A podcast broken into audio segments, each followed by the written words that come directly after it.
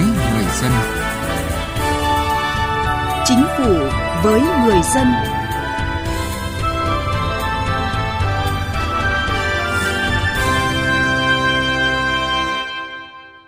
Thưa quý vị và các bạn, nhằm cải thiện môi trường kinh doanh, nâng cao năng lực cạnh tranh quốc gia, thời gian qua, chính phủ đã đẩy mạnh việc cải cách thể chế kinh tế, hoàn thiện chính sách pháp luật, tạo điều kiện thuận lợi cho các doanh nghiệp hoạt động. Để doanh nghiệp có thể tiếp cận tốt với những chính sách pháp luật, chính phủ đã luôn tích cực lắng nghe ý kiến đóng góp của các doanh nghiệp trong quá trình xây dựng luật cũng như ban hành những cơ chế hỗ trợ pháp lý cho doanh nghiệp. Chương trình Chính phủ với người dân hôm nay chúng tôi đề cập nội dung này. Trước hết, mời quý vị và các bạn cùng nghe một số thông tin về chỉ đạo điều hành của chính phủ trong tuần qua. Chính phủ ban hành Nghị định số 07 biểu thuế nhập khẩu ưu đãi đặc biệt của Việt Nam để thực hiện Hiệp định Thương mại Tự do ASEAN Hồng Kông Trung Quốc giai đoạn 2019 đến năm 2022. Đây là hiệp định góp phần giảm thiểu các rào cản, khuyến khích thương mại và đầu tư, do đó sẽ giúp đa số các nước ASEAN trừ Lào tăng GDP. Vì vậy, hợp tác với Hồng Kông trong khuôn khổ hiệp định có thể đem lại những hiệu ứng tích cực cho phát triển kinh tế của Việt Nam, hỗ trợ thực hiện chiến lược chuyển dịch cơ cấu kinh tế và mục tiêu công nghiệp hóa hiện đại hóa của Việt Nam. Chính phủ ban hành Nghị định số 06 sửa đổi bổ sung điều 17 của Nghị định số 47 ngày 15 tháng 5 năm 2014 của Chính phủ, quy định về bồi thường hỗ trợ tái định cư khi nhà nước thu hồi đất. Cụ thể, việc bồi thường hỗ trợ tái định cư khi nhà nước thu hồi đất để thực hiện dự án đầu tư do Quốc hội quyết định chủ trương đầu tư, Thủ tướng Chính phủ chấp thuận chủ trương đầu tư mà phải di chuyển cả cộng đồng dân cư, làm ảnh hưởng đến toàn bộ đời sống kinh tế xã hội, truyền thống văn hóa của cộng đồng. Dự án thu hồi đất liên quan đến nhiều tỉnh, thành phố, trực thuộc trung ương. Tái định cư trình Thủ tướng Chính phủ xem xét quyết định và phải bảo đảm kinh phí cho việc bồi thường, hỗ trợ tái định cư theo quy định. Theo Nghị định số 04 sửa đổi, bổ sung một số điều của Nghị định số 90 ngày 31 tháng 7 năm 2017 của Chính phủ, quy định xử phạt vi phạm hành chính trong lĩnh vực thú y, phạt tiền từ 1 đến 2 triệu đồng với hành vi buôn bán thuốc bảo vệ thực vật chung với các loại hàng hóa khác như là lương thực, thực phẩm, hàng giải khát, thức ăn chăn nuôi, thức ăn thủy sản, thuốc y tế, thuốc thú y, buôn bán thuốc bảo vệ thực vật hết hạn sử dụng, thuốc không đảm bảo chất lượng, không phù hợp với quy chuẩn kỹ thuật tương ứng có giá trị dưới 5 triệu đồng, buôn bán thuốc bảo vệ thực vật khi giấy chứng nhận đủ điều kiện buôn bán thuốc bảo vệ thực vật đã hết hạn, không duy trì đầy đủ các điều kiện về buôn bán thuốc bảo vệ thực vật theo quy định. Từ chính sách đến cuộc sống.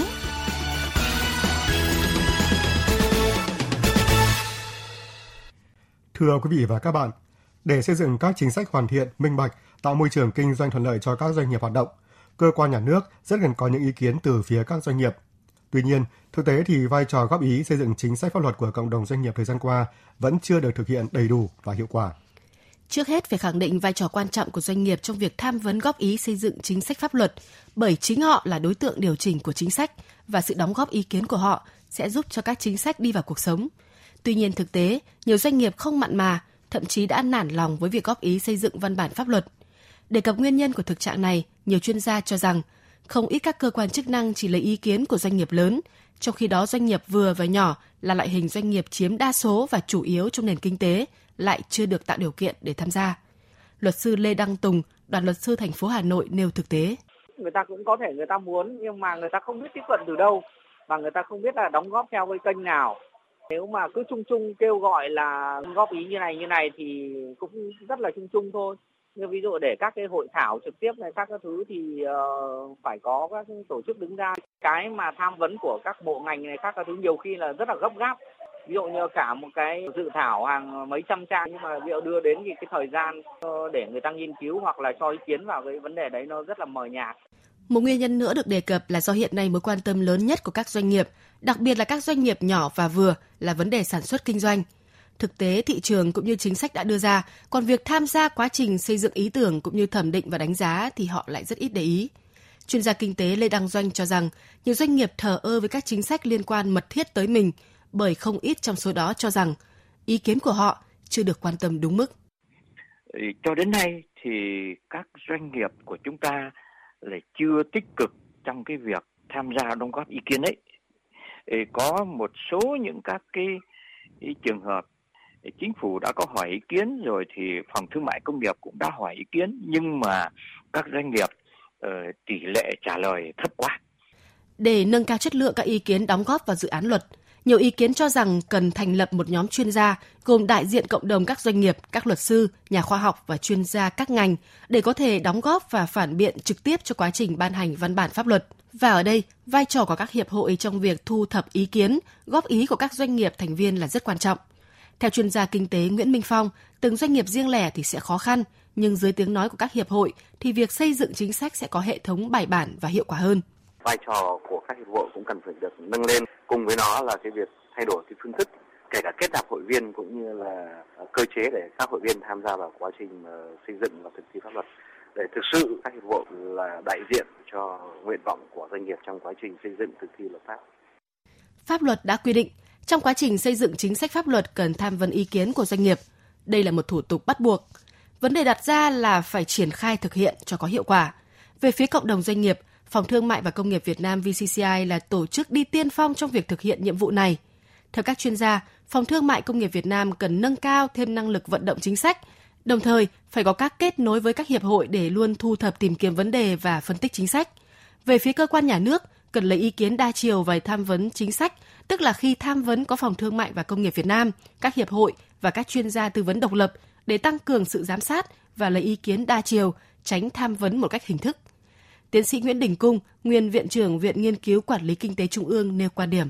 Điều quan trọng là thay đổi trong cách thức và cái tâm trí làm việc của công chức nhà nước. Đấy là tôi tham vấn để có một cái chính sách tốt hơn chứ không phải là tôi tham vấn để bởi vì luật họ bắt phải qua một cái thủ tục như thế. Nhấn mạnh ở đây về chất của cái tham vấn chứ không phải quy trình thủ tục của một cái tham vấn thì thay đổi này không phải là dễ nếu như các bộ mà muốn bảo vệ cái lợi ích cục bộ của mình hơn là vì sự phát triển chung của xã hội thì nhiều khi cái tham vấn nó cũng trở thành hình thức. Cùng quan điểm này, chuyên gia kinh tế Phạm Chi Lan khẳng định tùy theo từng luật, những luật về doanh nghiệp, những vấn đề về điều kiện kinh doanh thì bắt buộc phải tham vấn cộng đồng doanh nghiệp và tham vấn một cách thực chất. Việc cải thiện môi trường kinh doanh đòi hỏi một hệ thống pháp luật bám sát thực tế. Để làm được điều này rất cần sự tham gia của các tổ chức làm luật và các doanh nghiệp đang trực tiếp sản xuất kinh doanh. Vậy nên việc tham vấn ý kiến xây dựng pháp luật cần được thực hiện một cách thực chất, bài bản và có hệ thống. Tiếng nói doanh nghiệp Thưa quý vị và các bạn, như chúng tôi đã đề cập, để cải thiện môi trường kinh doanh, cải cách thể chế, hoàn thiện chính sách pháp luật, ngoài sự nỗ lực của chính phủ các bộ ngành địa phương, các doanh nghiệp cũng cần tích cực tham gia. Khi doanh nghiệp tham gia đóng góp ý kiến vào quá trình xây dựng chính sách pháp luật, sẽ góp phần giúp những chính sách này đi vào cuộc sống. Đây là nhiệm vụ cũng như quyền lợi của doanh nghiệp. Với xu hướng hội nhập cùng với chủ trương của chính phủ là đề cao tính dân chủ thì tiếng nói của các doanh nghiệp lại càng cần thiết trong quy trình làm, thẩm định, thông qua, thực hiện cũng như đánh giá chính sách pháp luật sau khi đã thông qua. Một khi doanh nghiệp được khẳng định tiếng nói của mình thì chắc chắn chất lượng của chính sách pháp luật sẽ tốt hơn. Thực tiễn sẽ được phản ánh vào chính sách và việc thực hiện chính sách sẽ có tính đồng thuận, mang tính khả thi cao hơn. Ở nước ta hiện nay, các doanh nghiệp phần nhiều vẫn đang còn mơ hồ về ảnh hưởng của chính sách công tới hoạt động doanh nghiệp. Nhưng chính sách thì lại có quan hệ rất mật thiết tới công việc kinh doanh. Chẳng hạn việc điều chỉnh thuế nhập khẩu nguyên liệu một mặt hàng nào đó thì sẽ làm ảnh hưởng ngay đến trạng thái sản xuất của ngành hàng. Ông Tô Hoài Nam, Phó Chủ tịch Thường trực kiêm Tổng Thư ký Hiệp hội Doanh nghiệp nhỏ và vừa Việt Nam nhấn mạnh vai trò quan trọng của các doanh nghiệp trong quy trình làm luật trong các văn kiện của đảng thì đối với chính sách pháp luật thì bao giờ cũng đưa ra một cái tiêu chí rất quan trọng đó là chính sách pháp luật phải cập nhật kịp với hơi thở của cuộc sống của thực tiễn. Mà muốn có thực tiễn thì người làm thực tiễn phải được xây dựng tham gia đóng góp từ lúc ý tưởng, từ lúc xây dựng văn bản trong ban soạn thảo, trong tổ thư ký và đến lúc bảo vệ trước quốc hội. Đấy là với một đạo luật. Thì nếu mà cái tỷ lệ này nó cân bằng, cái cộng đồng doanh nghiệp họ tham gia được nhiều hơn, họ có mặt nhiều hơn từ trong các cái thời điểm quan trọng như vậy, thì chắc chắn cái đạo luật đó nó sẽ dễ đi vào cuộc sống hơn. Đã có nhiều doanh nghiệp tích cực tham gia đóng góp ý kiến nhằm hoàn thiện chính sách pháp luật. Tuy nhiên, bên cạnh đó thì vẫn còn nhiều doanh nghiệp chưa mặn mà với công tác này. Một thực tế đáng báo động là dường như doanh nghiệp càng nhỏ, mức độ tiếp cận văn bản pháp luật nói chung và dự thảo văn bản pháp luật càng ít. Nguyên nhân là do bản thân các doanh nghiệp thường quan tâm nhiều đến thực tế thị trường cũng như chính sách đã đưa ra còn việc tham gia quá trình xây dựng ý tưởng cũng như thẩm định và đánh giá thì họ ít để ý. Về phía cơ quan nhà nước cũng chưa có hoạt động phù hợp, tạo điều kiện cho cộng đồng doanh nghiệp tham gia vào công tác này. Bên cạnh đó, nhiều doanh nghiệp chưa phải thành viên của các hiệp hội nên việc tham gia xây dựng chính sách còn nhiều hạn chế. Ông Mạc Quốc Anh, Phó Chủ tịch kiêm Tổng thư ký Hiệp hội Doanh nghiệp nhỏ và vừa thành phố Hà Nội cho rằng, các hiệp hội doanh nghiệp cũng cần nâng cao hoạt động của mình để đại diện thay mặt cho các doanh nghiệp trong vấn đề tham gia đóng góp ý kiến xây dựng chính sách pháp luật. Ngoài ra, các hiệp hội, các cơ quan chức năng cũng cần tăng cường tuyên truyền, nâng cao nhận thức để các doanh nghiệp có thể tham gia đóng góp ý kiến một cách có chất lượng. Chúng tôi cũng khuyến nghị là các doanh nghiệp nhỏ vừa là chúng ta cũng phải liên kết hợp tác, ờ, kết nối với các hiệp hội ờ, ngành nghề, hiệp hội ngành hàng bởi vì đó là cái nơi mà có thể các cái doanh nghiệp chúng ta tập trung những ý kiến phản ánh những cái khó khăn, những cái vướng mắc để chúng ta có thể chia sẻ với hiệp hội và cùng đấu tranh để làm sao tạo nhiều các cái môi trường hoạt động sản xuất kinh doanh chúng ta nhận được nhiều cái ưu đãi và cũng như nhiều cái chính sách hợp lý để cho các doanh nghiệp nhỏ vừa phát triển. Chính phủ, các cơ quan chức năng cần tạo điều kiện thuận lợi cho các doanh nghiệp truyền đạt những thông tin kiến nghị của mình. Bên cạnh đó, cũng cần có tổng kết đánh giá thường xuyên để khơi dậy và rút kinh nghiệm quá trình thực hiện.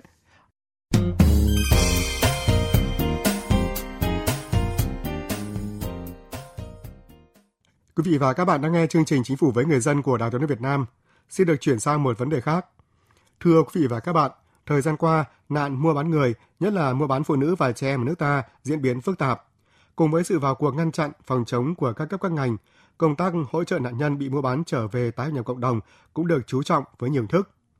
Phóng viên Đài Tiếng nói Việt Nam phỏng vấn ông Lê Đức Hiền, nguyên Phó Cục trưởng Cục Phòng chống tệ nạn xã hội, Bộ Lao động Thương binh và Xã hội về những vấn đề đặt ra trong công tác hỗ trợ nạn nhân bị mua bán. Mời quý vị và các bạn cùng theo dõi. Vâng, thực tế cho thấy nạn nhân của mua bán người thường phải trải qua tình trạng bị cưỡng bức, bị tra tấn, nợ nần, bị giam cầm bất hợp pháp, bị bạo lực về thể chất, tình dục và tâm lý. Ngay cả người thân trong gia đình cũng bị đe dọa.